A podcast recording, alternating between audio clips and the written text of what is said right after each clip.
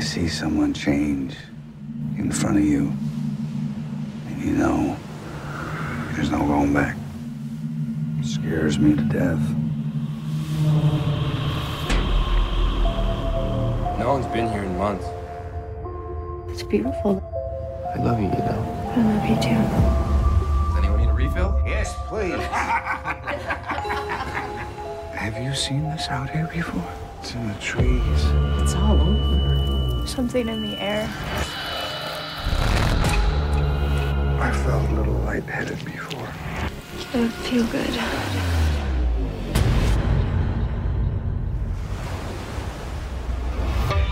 It's like I was knocked out. I, uh, I can't remember. Mr. Turner! Matt! Miss Turner, where's Mr. Turner? Is so nice out today.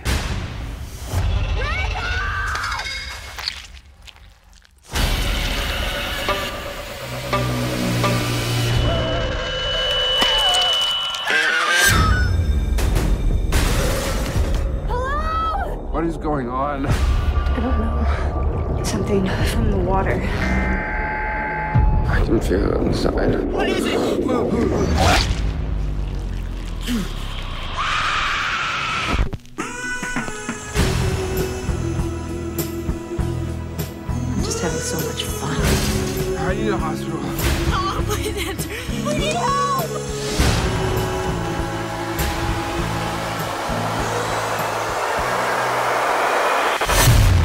Don't be scared. Don't be scared. How are you doing? I am doing great. How are you this morning? Good, good, good. Well, you're, you're in Vegas? Yes, Las Vegas. Yeah, and so you're, and I'm in where? New York. New York. How's things in New York? Hot. Well, we got you beat. 105 today. Yeah. I've been to Vegas a couple times. Have you really? Yeah. I went to it for my cousin's bachelor party years ago, but uh, not for a while. We, well, we're kind of reopened, but I think things have gone bad. Everybody's opening too early, so just kind of wait. But we'd love to have you later on, though. Oh, absolutely. Yeah. I miss I miss New York. You know, I I can't get to my New York, so Are you from New York? no. Or have you Born, born and Oh. raised in Vegas. Born and raised. Oh, wow. Yeah. So Very cool. hey, well, thank you for talking to me today about the beach house. I appreciate it. No problem. Uh, well, let's begin by uh, pitch me the beach house. When you were had this idea for the film, being the writer and the director, what was your condensed pitch, either for financing or to tell people what your movie was about? What's the Hollywood pitch?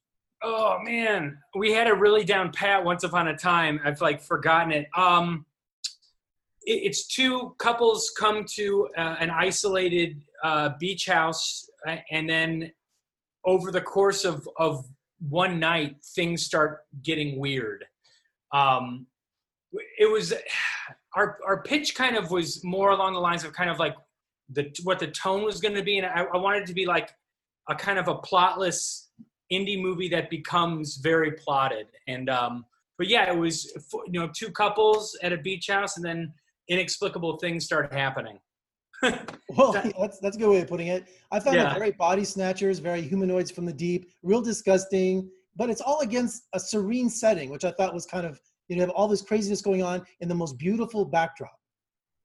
yeah i mean that was part of it kind of uh the irony of when you go i mean actually the time i went to vegas you know kind of the contrast between it being so hot outside and then going in the air conditioned hotel rooms i got ill and so that happens so often when you go on vacation where it's like i really want this um, you know this weekend to go well and it's this beautiful place we got in the caribbean and then it rains every day. Or you go traveling in you know for a wedding in mexico and then you get you know food poisoning or you get sick. So it, was kind of an irony that i had experienced in real life about vacations and about getting away where no matter how much you plan or, or whatever you do there's always this kind of chaos factor that makes it you know ironic in the end.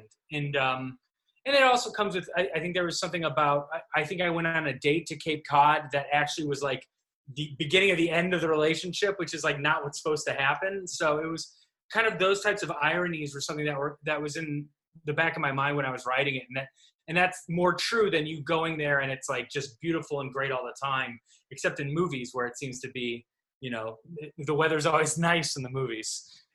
And you know, being a first-time director, what were you most concerned about making your first feature film? What aspect of it were you concerned about, and what you know surprised you when it was all over? Um, I mean, just getting it to this point, I think concerned me. There was, you know, our our process was very long. You know, it's the old saying that you can either have it, you know, good, cheap, or fast. You can get two of the three. And so we went for uh, good and I'll say inexpensive as opposed to cheap because nothing is like cheap. And there's no, no um, shame in the word cheap when you're making a feature film, especially a horror film. Yeah, well, I mean that's what that was. I, I have a huge affinity for for very small horror and science fiction films. The ones that I really love and gravitate towards are the ones that are kind of smaller. Uh, indie films like Coherence or Upstream Color or um, uh, you know anything like that, where it's just a very intimate film. I, I think sometimes the focus comes from that. Um, but yeah, I, um, my concern was just getting it. You know, I've worked on a lot of movies. My my profession before this was in film production, and so just having the opportunity to work on films, and it's it's so much work, not just of the director but of the crew. You know, they're really asking a lot of people when they when they make small movies for typically not a lot of money um, to sacrifice a lot. And so I always I wanted it just to finish. You know, that was my biggest concern is that it, to make something that people could actually see was my biggest worry because it's like I didn't want to put all this effort in and then you know it just doesn't come out or it doesn't you know that was my biggest fear. Um, and then the the thing about it that i really like in terms of of my role is more about the collaborative effect. You know when i watch the movie now i see moments where an actor does something that wasn't scripted that elevates the scene or the dp our, our director of photography owen doing a shot that was totally his idea that just works. Or the production designer uh, paul rice there's a shot that's in the in the trailer that was his contribution. He's like you got to do this one for me. And sure enough it was like that was right. I, you know i really like seeing those moments or the choice that the costume designer made in terms of hey what about you know yellow pants? And i'm like yellow ah, and then you see it and it's just like oh great idea. That that's was those are the best moments for me so that collaborative effort is really what you enjoyed. Film is a collaborative. I mean, it, it just, and even at the smallest, smallest level, you know, I, I've made shorts before. I made a short in my apartment that was in real time. We shot it in 10 hours, but no matter what, that's still a collaboration. There, it's like I couldn't do everything myself. and I wouldn't want to. Um, the way things are going with technology, I think that you know um, filmmakers can be more autonomous, and I would suggest any aspiring young filmmaker to be autonomy is the word. The more you can do yourself, the better off you're going to be, especially on the small scale. And, and tell me about casting Liana, finding her. Uh, it, casting was was interesting. Um, she kind of came to us in a weird way. You know, I, I I wasn't super familiar with her work before this, and then she came. You know, we, we saw a lot of people for that role, uh, which you know I I always thought it was a great role. So I, I'm happy that people responded in kind. And I met with a lot of people, and I had kind of particular ideas about what the character was and how she should look and how she should, you know, it, it's a lot on the actor's uh, shoulders. And she she came to us in a weird, you know, she kind of came after us a little bit, and I, I really like that. And then I never got to meet her in person until we were out in Cape Cod. Like she showed up and I met her. I mean, you can Skype and things like that, but uh, for me, especially to to see an actor, it's like I'm kind of when you meet with them and hear them talk, I'm listening to their voice. I'm I'm seeing inflections of, of their face and, and how they move, and um, you know trying to think of how you're going to capture that. But uh, yeah, it was very uh, serendipitous, and then I you know she really elevates the movie in a lot of ways, and and I, I love seeing their scenes back to kind of what you know the collaboration and seeing different actors react to her. Um, which is great, and then you know then then that kind of they react and everybody starts playing this this game of, of you know pass the potato. But it, it was great. It was very fortuitous. And uh, tell me about finding the right special effects crew for your makeup and also the creatures and all that. Was that something you had a specific look for when you were writing the script? Or was it a collaborative effort saying the special effects guys goes hey we think this might be really cool to work with or Uh, the, the special effects artists in I'm I'm based in New York City. The film, even though we shot in Massachusetts, much of the crew was from New York. And to be completely honest, horror films ex- don't. There's not a ton of horror films being made in New York City, primarily because the cost of making any film, indie film, making an independent movie in New York City, and right now, you know, accepting right now, which is a, completely different thing because everything is shut down. It's very, very hard, and things are just so expensive, and there's so much filming. Uh, I started maybe 20 years ago, and it was easier to make a low budget movie then because everyone's not used to how much productions can pay. Um, so that said, since horror films aren't really made here, there's not a ton of of physical effects artists, as I understand, and I've never made a movie in Los Angeles, so I have no idea. But I understand that in LA and in some other places, they have meant you have a much deeper well. Um, but actually, the effects artists, Pete Gerner and Brian Spears, I met with them actually years and years ago um, because they do a lot of uh, Larry Fessenden's movies and kind of all of the horror movies that come out in New York, their fingerprints are all over it. And so it was, I kind of, I would go through movies that I liked and I would take stills and kind of be like, what about, what about this one? And it's like, I, I think the remake of The Blob from 1988, I showed one of that to them and they're like, well, you, you know, that's a great effect. You're not going to be able to afford that. But, you know, Which is, by the way, one of my favorite horror films of all time, the remake. the remake's great. It's a, that the the run of the remakes in the '80s, you know, The Fly and The Thing, and even the Invasion of the Body Snatchers from '78 and The Blob.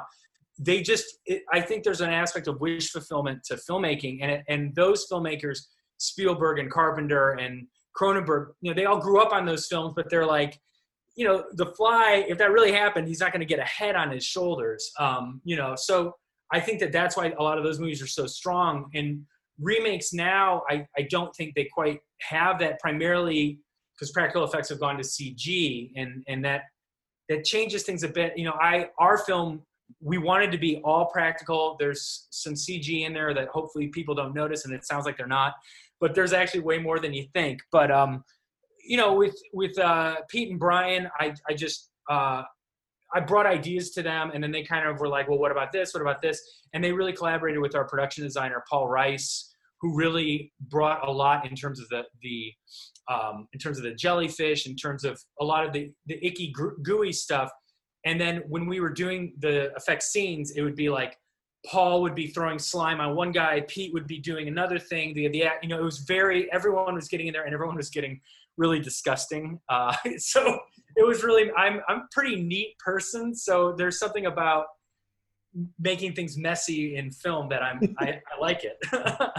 Uh, oh, give me an example during the shoot where you had to come up with something on the fly, something wasn't going right, or you had to think on your feet. Was there ever a situation like that? I probably a lot of situations. Yeah, there's there were a couple. Um, I the, the one that comes to mind. There's a scene on a deck that was a night exterior. I'm very sensitive to kind of lighting in movies. Uh, when I watch movies anymore, I, I just watched.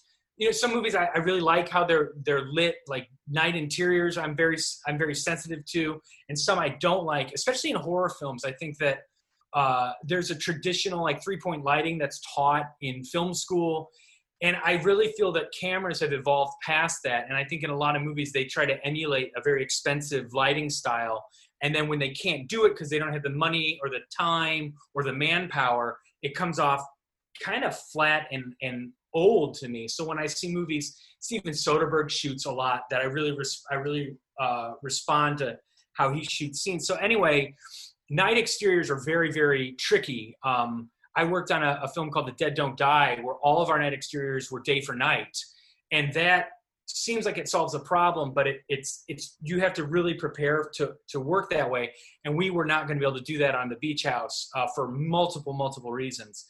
Um, and we also had a very small crew, so lighting night exteriors becomes very tricky when you don't have lifts or you don't have tons of lights. So there was a scene on a on the deck um, that I wasn't crazy about how it looked, and I could feel it when we were shooting it. I was just not; it wasn't working to me. And then we we figured out a way to shoot it so that I was comfortable, and it's actually one of my what came out of it when you go into the close-ups of that of that scene. It becomes one of my favorite scenes in the movie because it also we took the emphasis off the lighting and put it back on the performance. So it's a scene between Jake Weber and Liana that I think is one of the best scenes in the movie. And it really came from a moment where our plans were not working, the shot list wasn't working, the wides, I wasn't crazy about them. And then we just kind of put on a, a long lens and shot them close. And I was just, that, that felt much better. Of course, you know, getting to that was, was very difficult and not a great moment on set, but you know, I was, I was very happy with how it turned out. And springing off of that, uh, what was your first shot on the first day and your last shot on the last day of your shoot? Oh man, what was the first shot? I think the first shot that is in the movie is when it's a shot. It's one of the first scenes in the movie. It's when uh, Randall and Emily first get to the house, and there's a shot from the inside looking out, and I think that was from the first day of shooting. A lot of what we shot on the first day we scrapped because it was overcast. And we I really wanted it to feel warm and to feel unseasonably warm. That's like part of the movie. And you know, if it's clear out, it looks warm. If it's if it's cloudy and overcast, even if it's 100 degrees, it's not gonna. It doesn't look warm. And so that was one of the few shots from that first day that survived because I think we reshot all of it on another day the last shot of a movie, I God, I want to say it was it's it's one of Liana in the car towards not the not the end end of the movie. We shot totally out of order. Uh, I really wanted to try to shoot as much in order as possible, and then for a lot of logistic and cast reasons, that went away day three. We were like, guess what? You're shooting the last day of shooting now, and it's just oh, like. Yeah oh man, here we go. But I actually I found that I I liked shooting with effects and shooting the mood. That was much more comfortable to me than just shooting straight dramatic scenes, which was not in my comfort zone. But the the later stuff where it's like, give me some weird lights, give me some fog, I was into it. But I think there's a shot of of Emily backing up in the car. I think that was the, one of the la- very last shots we did. Um, so and so you have the film finished and you took it on the film uh, festival circuit. How was that experience? It was fantastic. We our fir- our world premiere was in Strasbourg, which is a it's a European fantastic film fest, and we were very very fortunate to be included with a bunch of other very strong, uh, fantastic films that are all kind of coming out now. Uh, Greener Grass, which I loved, and that was that was at the festival. Um, I think the film that won, that was that one was a film called In Fabric by Peter Strickland, who I think is one of my favorite directors uh, right now. I I saw that his film was kind of in competition against ours, and I was like, oh man, we're losing that. Uh, and we did, you know, he he won, but. I, I Strasbourg was a, a, fantastic, is a very intimate uh, film festival. They were extremely supportive of the film.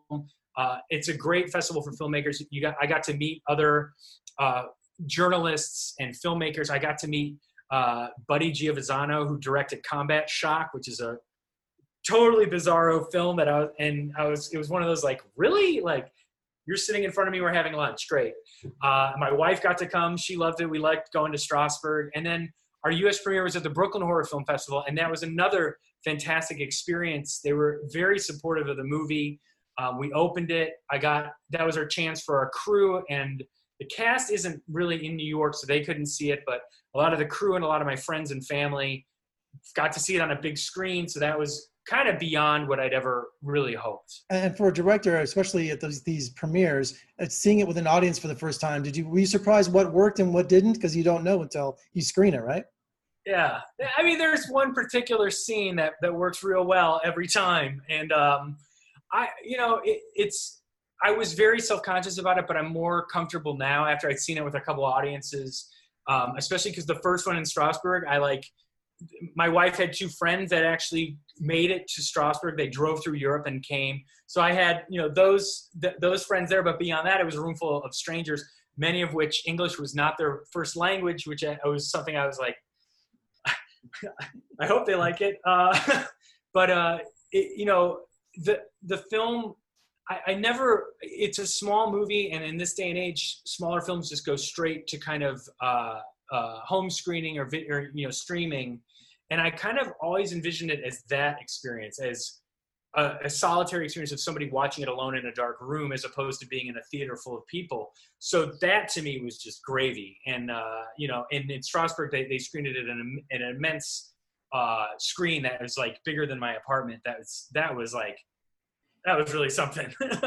you got to be satisfied because all your hard work now it's premiering on AMC Shudder on July 9th. That's a big deal, Jeff. That's a really big deal. Thanks. Yeah, it's sinking in.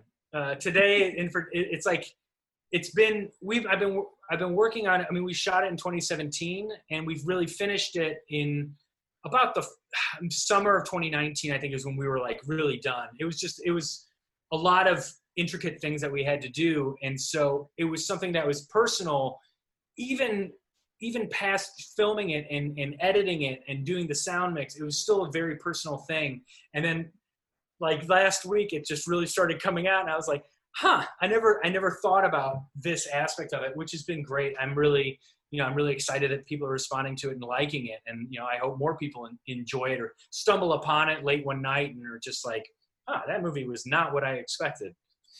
Well, Jeff, I had a really good time with your film. I can't wait to see what you're going to do next. And uh, when Vegas uh, settles down, the world gets back to normal, come visit us in Las Vegas. We'd love to have you.